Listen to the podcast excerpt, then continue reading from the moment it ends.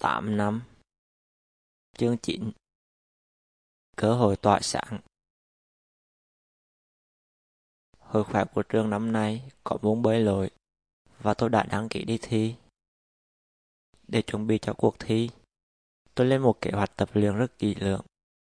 Tôi sẽ đi bơi để ôn lại cách bơi, vì đã hơn một năm rồi tôi chưa xuống nước. Cách bơi của tôi khá ổn dù là từ học trên mạng. Tôi vẫn có thể vùng vẫy để tới được đích. Nhưng cách xuất phát của tôi thì vẫn chưa được. Tôi muốn tập xuất phát cho tốt để đến lúc thi.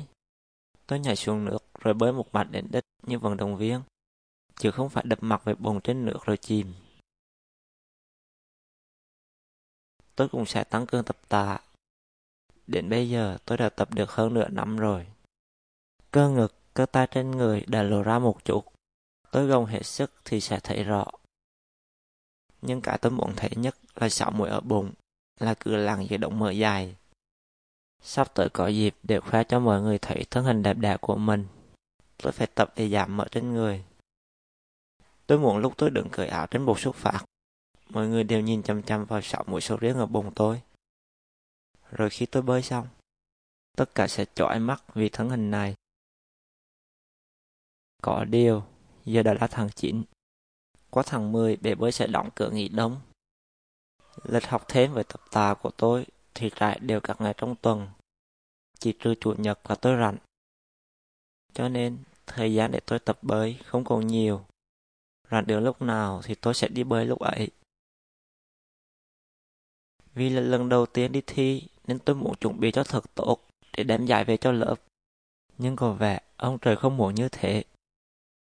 Tuần tiếp theo, sau ngày tôi đăng ký thi, có một cơn bão đi vào Huế. Trời mưa liên tiếp mấy ngày liền.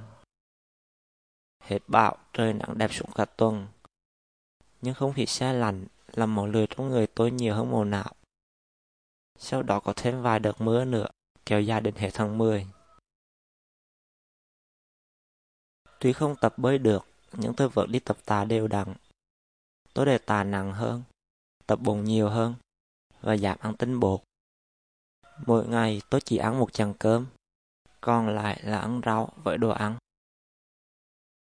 Sau vài tuần tập nặng và ăn kiêng, cơ thể tôi bắt đầu có sự thay đổi rõ rệt. Cả người lúc nào cũng mệt mỏi, uể oải. Các khớp và cơ đau nhất. Bụng liên tục có những cơn đau dữ dội. Nửa đêm trong lúc ngủ, tôi cũng cảm thấy như có cái gì đó đang cào xẻ trong bụng. Tôi nằm co ro ôm bụng tới sáng. Mất ngủ nhiều nên đầu óc tôi cứ lờ đờ. Cơn đau ở bụng tôi kéo dài hơn 2 tuần.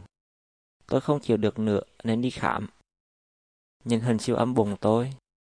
Bác sĩ nói nó không có vấn đề gì. Nó đau là do tôi ăn ít quá. Tôi nên về ăn uống như bình thường thì sẽ hết đau. Nghe theo lời bác sĩ, về nhà tôi ăn uống bình thường như trước mà có khi ăn nhiều hơn, vì tôi đã nhìn đói lâu ngày. Khi bụng đạt đỡ, tôi cũng bắt đầu tập tạ nhẹ lại. Vì càng tập nặng, tôi càng thấy mình yếu đi. Cùng một mức tạ, nhưng số lần đẩy của tôi là cứ giảm dần sau mỗi ngày. Có những lúc tôi chỉ mới đẩy được vài cái ở mức tạ nhẹ mà đã hết sức để đẩy tiếp. Tôi cố gắng mình đẩy thêm, nhưng không nổi phải nhờ người ngồi gần đó tới đợi dùm. Có lần tay tôi yếu quá, làm thân tà nghiêng qua một bên, ta rớt hết xuống đất. Mấy tiếng choang làm tôi thọt tim, sợ ta đè trúng chân người ta. Đầu tháng 12, cơ thể tôi trở lại bình thường. Trường vẫn chưa có thêm thông báo gì về chuyện thi bơi. Tôi mong trường cứ im lặng như thế này mãi vì ngoài trời đang đã căm căm. Thời tiết này tôi còn không dám đi tắm, chứ đừng nói là ngâm nước.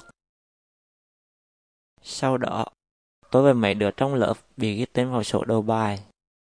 Thầy trạng phạt tất cả phải đi lâu đồng. Nghe xong, tôi đã định trộn. Nhưng thầy nói thêm, những ai thiếu hợp khỏe cho lớp sẽ được miệng. Tôi cười ha hạ. Không ngờ tôi vẫn còn hên.